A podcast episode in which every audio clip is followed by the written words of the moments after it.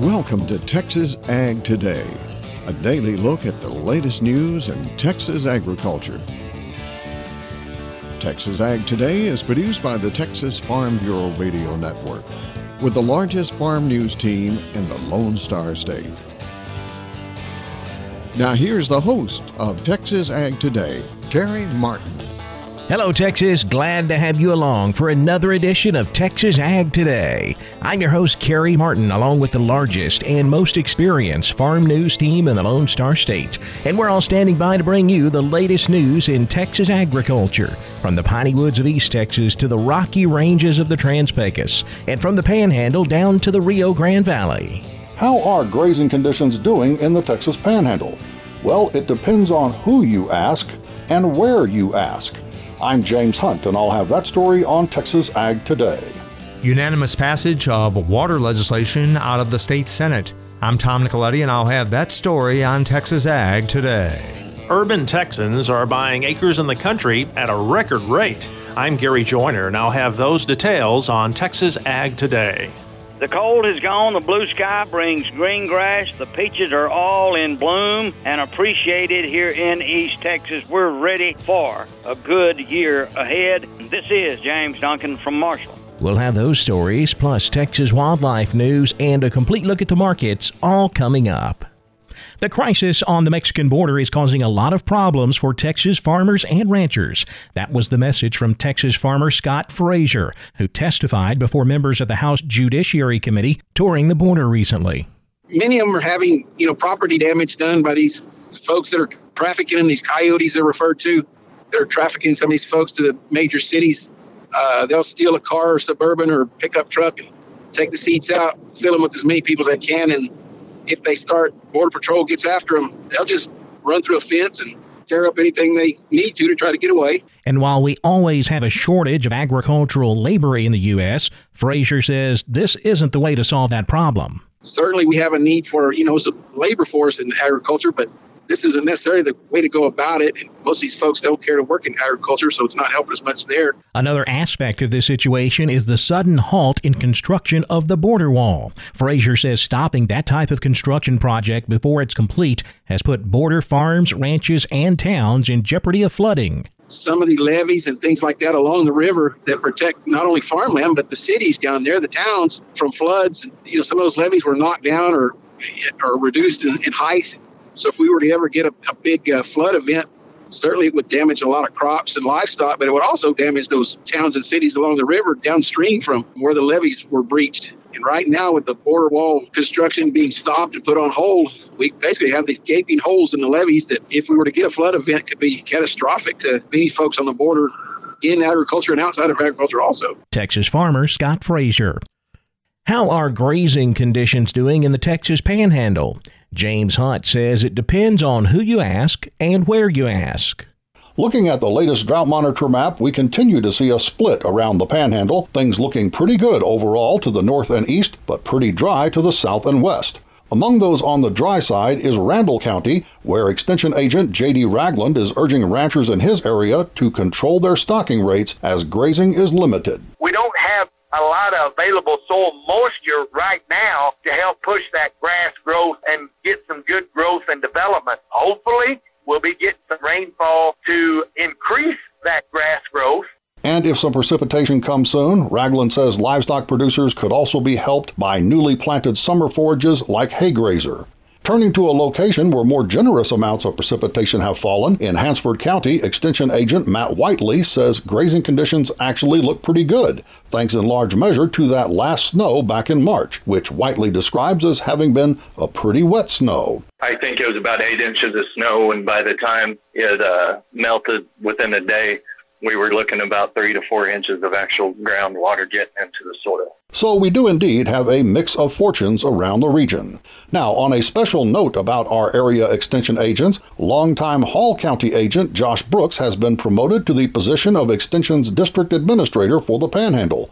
Brooks is now the immediate supervisor for the agents around the 22 county district, a job he sees as one of service when service. I'll be trying to help those agents be the best agents that they can be, and I'll be directing those agents in programming.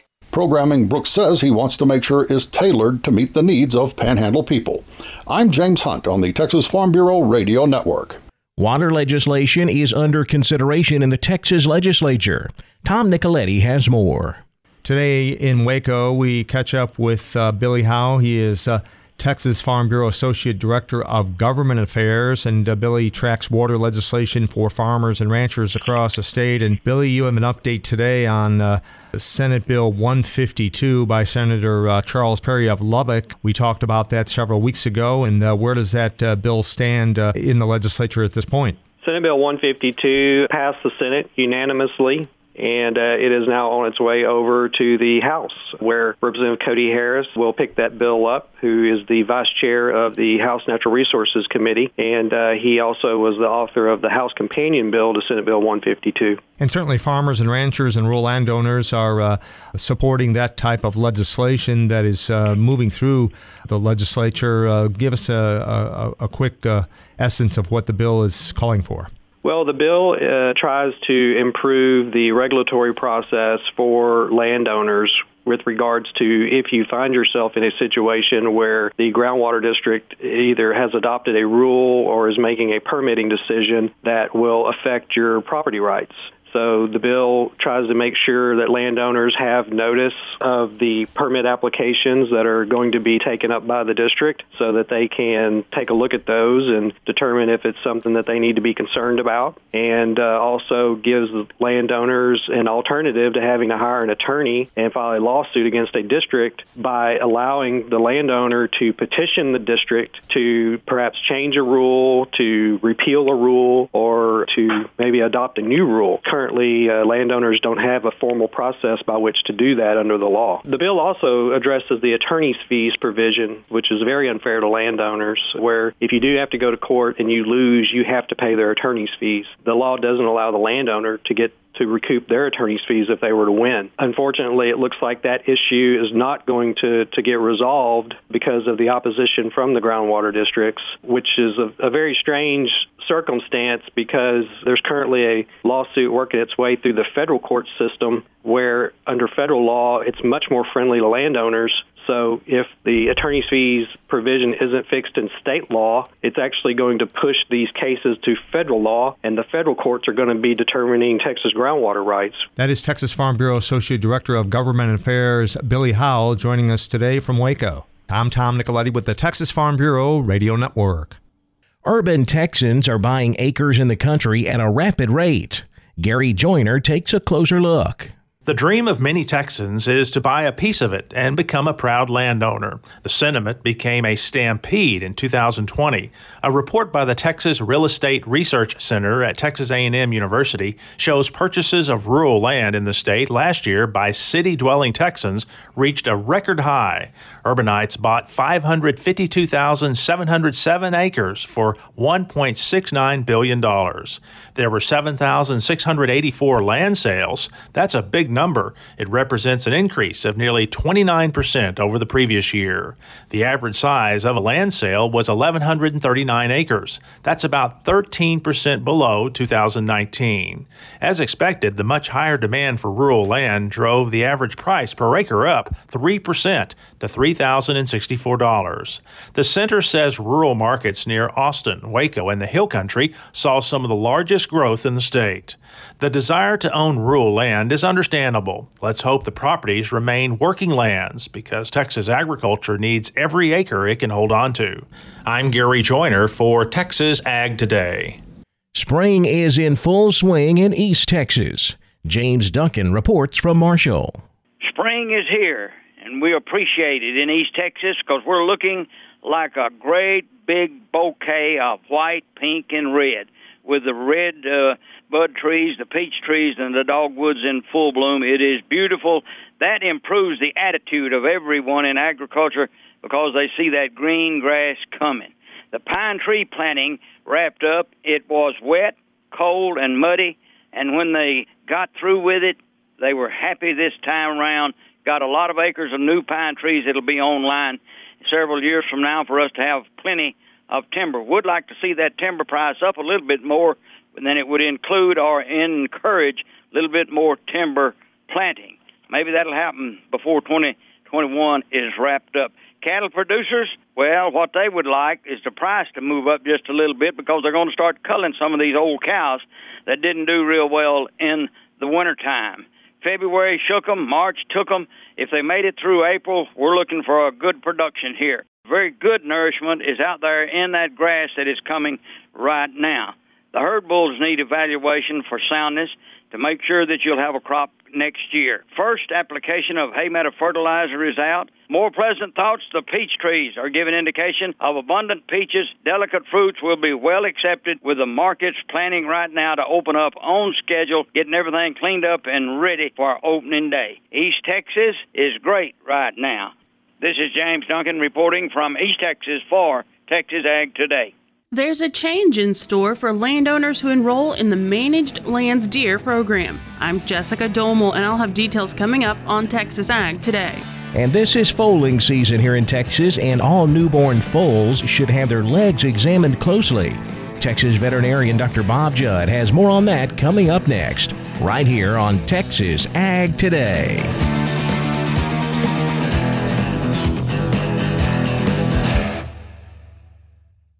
After my first car accident, I feared the biggest damage would be to my wallet. I expected a mountain of bills and a long, drawn out process. But my Texas Farm Bureau insurance agent was there when I needed her and helped me get back on my feet and in my car in no time. Instead of a hassle, I got reassurance and a quick recovery. Visit Texas Farm Bureau Insurance today at tfbinsurance.com to find an agent who's there when you need them most. Coverage and discounts are subject to qualifications and policy terms and may vary by situation. We're keeping you informed on everything happening in Texas agriculture on Texas Ag Today. It is spring foaling season here in Texas, and it's a good idea to have all newborn foals' legs examined very closely. Veterinarian Dr. Bob Judd explains. Foals can have a number of leg issues that should be addressed early in their lives.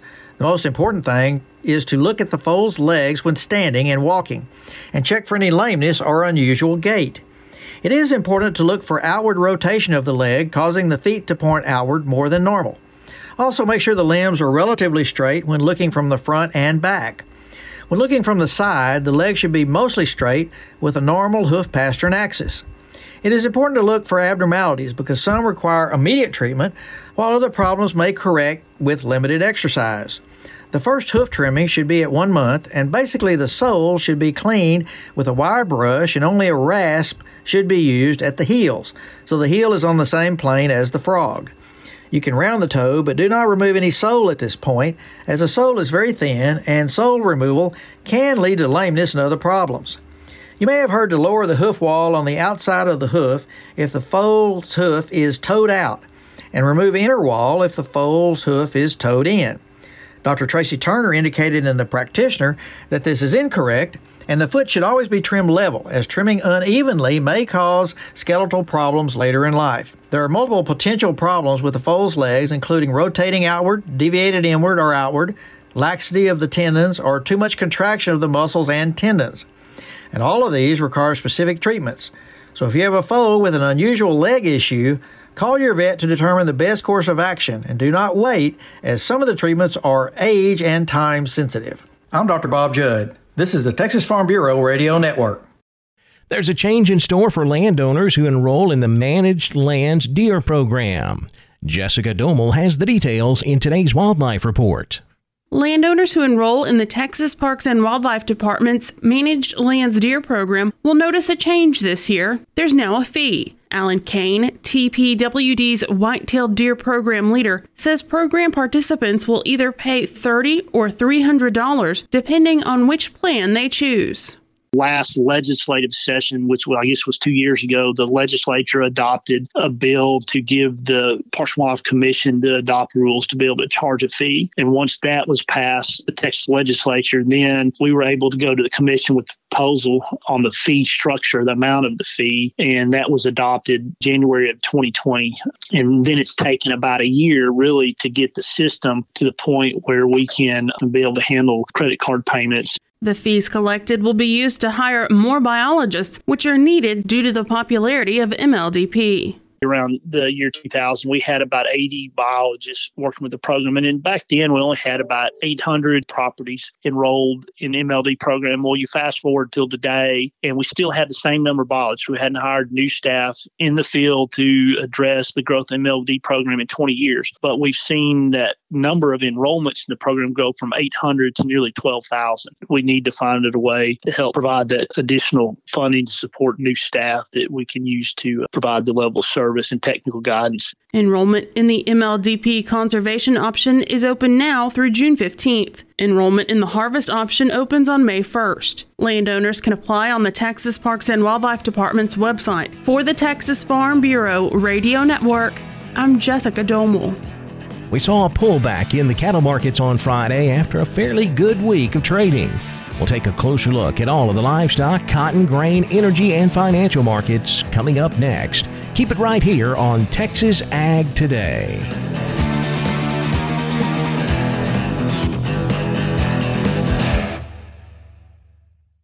Here's a thought for Earth Day. American farmers are the original conservationists. They preserve the land, grow more food with fewer resources, and protect nature season after season. That's why commitments from Syngenta's Good Growth Plan focus on three key goals helping farmers, accelerating innovation to support climate resiliency, and improving sustainability of agriculture for future generations. This message is brought to you by Syngenta as we celebrate this year's Earth Day theme Restore Our Earth. We're giving you the market information you need on Texas Ag Today. We wrapped up the trading week on a lower note in the cattle complex on Friday, but overall it was a very good week. It just looked like the market took a bit of a breather on Friday after a big run up in prices. We closed with April live cattle down 72 cents, 123.42. June live cattle down 245 at 122.57. August down $1.62 at 122.40. Feeder cattle closing lower. April down 237, 144.75. May feeders down $1.97 at 149.62. August feeder cattle down $1.65 159.95. The fed cattle market had a great week. We saw a big jump, one of the biggest jumps we've had here in recent memory. Texas, Kansas, Oklahoma feedlots all able to get as high as 122 on a live basis. That is much improved from the 117 we had the previous week. Up north, they sold cattle as high as 125 on a live basis, 196 on the rail. Boxed beef continues a historic run higher. Boxed beef higher again on Friday, up another $1.33 on the choice at 271.83. Select up 72 cents at 264.55. Now let's check the auction barns. We're walking the pens with Larry Marble. When you hear cattle in the alleyway, it's time to talk to Wayne Goswat, Gillespie Livestock. He sells cattle in Fredericksburg on Wednesday. Wayne, how'd that thing turn out? Well, we had 861 hit today, Larry. Cow market's steady, strong. Um, they might have taken a little bit off, but I thought he was really active. Uh, you know, the better cows should bring from 65 to 75. Didn't have one of those real high yielders today to make the market report, but anyway, they also really good. Calf market, I called it basically steady. Some of the quotes won't quite be as high last week because this week I have more crossbred cattle, where last week I had more English blood cattle. Uh, those good yearling steers that we have, they weighed like 723 and bring 146. Informates 138, you know, and that was pretty pretty active. And um, that's with Samir on. Uh, looks like the five weight cattle up to into the 170s, maybe low 180s, six weights up in the high 150s. Um, some four weights hit right at $2 and three weights up to 250 115. I have from eights, uh, four weights gone up to 165, um, five weights in the low 150s. So that was really good. And, uh, you know, we had a lot of buyer participation today. But the thing that we really saw, Larry, we saw more new crop calves today. Mm-hmm. And, uh, you know, and they brought really good money. You know, some four weight new crop calves bring up into the 80s. Quite a bit better on that instance. Good, good. The transition's been made then. Sure is. How about sheep and goats next week? Well, we'll have a bigger run than we had this week. You know, the market was so very good. Uh, Mhm. Of course, that was because after the holiday we didn't have quite as many as we've been running. But we're thinking, oh, three to four thousand next week, and uh, we have a wean sale, and the cattle sale. Mhm. If That's wean cattle. Be sure to give us a call. We'll advertise. Good deal. Wayne Goswite has sent Sean Sheep and Goats Tuesday Cattle Wednesday. Tell everybody how to contact you, Wayne. We're eight three zero nine nine seven four three nine four.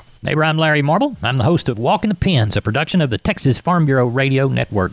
Now back over to the futures market where lean hogs closed steady to higher. April unchanged at 103.47. May hogs up 95 cents, 106.37. Class 3 milk was mixed. April milk unchanged, 17.63 a hundred. May milk down 3 cents, 19.37 a hundredweight. The cotton market closed higher, getting spillover support from that very good export sales report we had on Thursday morning. USDA showing 318,906 bales. The cumulative sales for the 2021 marketing year have reached 14.84 million bales. That's 104% of USDA's estimate. We closed with May cotton up 99 points, 82.40. December cotton up 66, closing the week at 81.78 cents. The wheat market closed higher, getting support from USDA's April supply and demand report released Friday morning. USDA lowered imports for the 2021 crop by 10 million bushels, down to a total of 110 million bushels. That lowered the total supply for the 2021 wheat crop to 2.96 billion bushels. The market reacted with July Kansas City wheat up 10 and a half, 594 and a quarter. July Chicago wheat up 10, closing at 640 and a half. The corn market didn't have much reaction to the supply and demand report on Friday. USDA lowered corn ending stocks for 2021 by 150 million bushels, bringing it down to 1.35 billion bushels. May corn was down two and a half, 577 and a quarter. September corn up three quarters, 510 and three quarters. December corn up one and three quarters, 496 and a half. In the energy markets, May natural gas unchanged at 252. May crude oil down 28 cents, 59.32 a barrel. The financial markets higher. The Dow Jones Industrial Average up 144 points, 33,648. The Nasdaq up 9, 13,839. The S&P 500 up 13 points at 4,110. That wraps up our look at the markets, and that wraps up another edition of Texas Ag Today. Remember, we'll be right back here next time to bring you all of the latest news in Texas agriculture. I'm Carey Martin. Hope to see you then. Thanks for listening to Texas Ag Today. Be sure to subscribe to our podcast on Apple Podcasts, Google Podcasts, or Spotify. For more Texas Ag news and information, check out our website at texasfarmbureau.org or tfbradio.com. Texas Ag Today is a production of the Texas Farm Bureau Radio Network.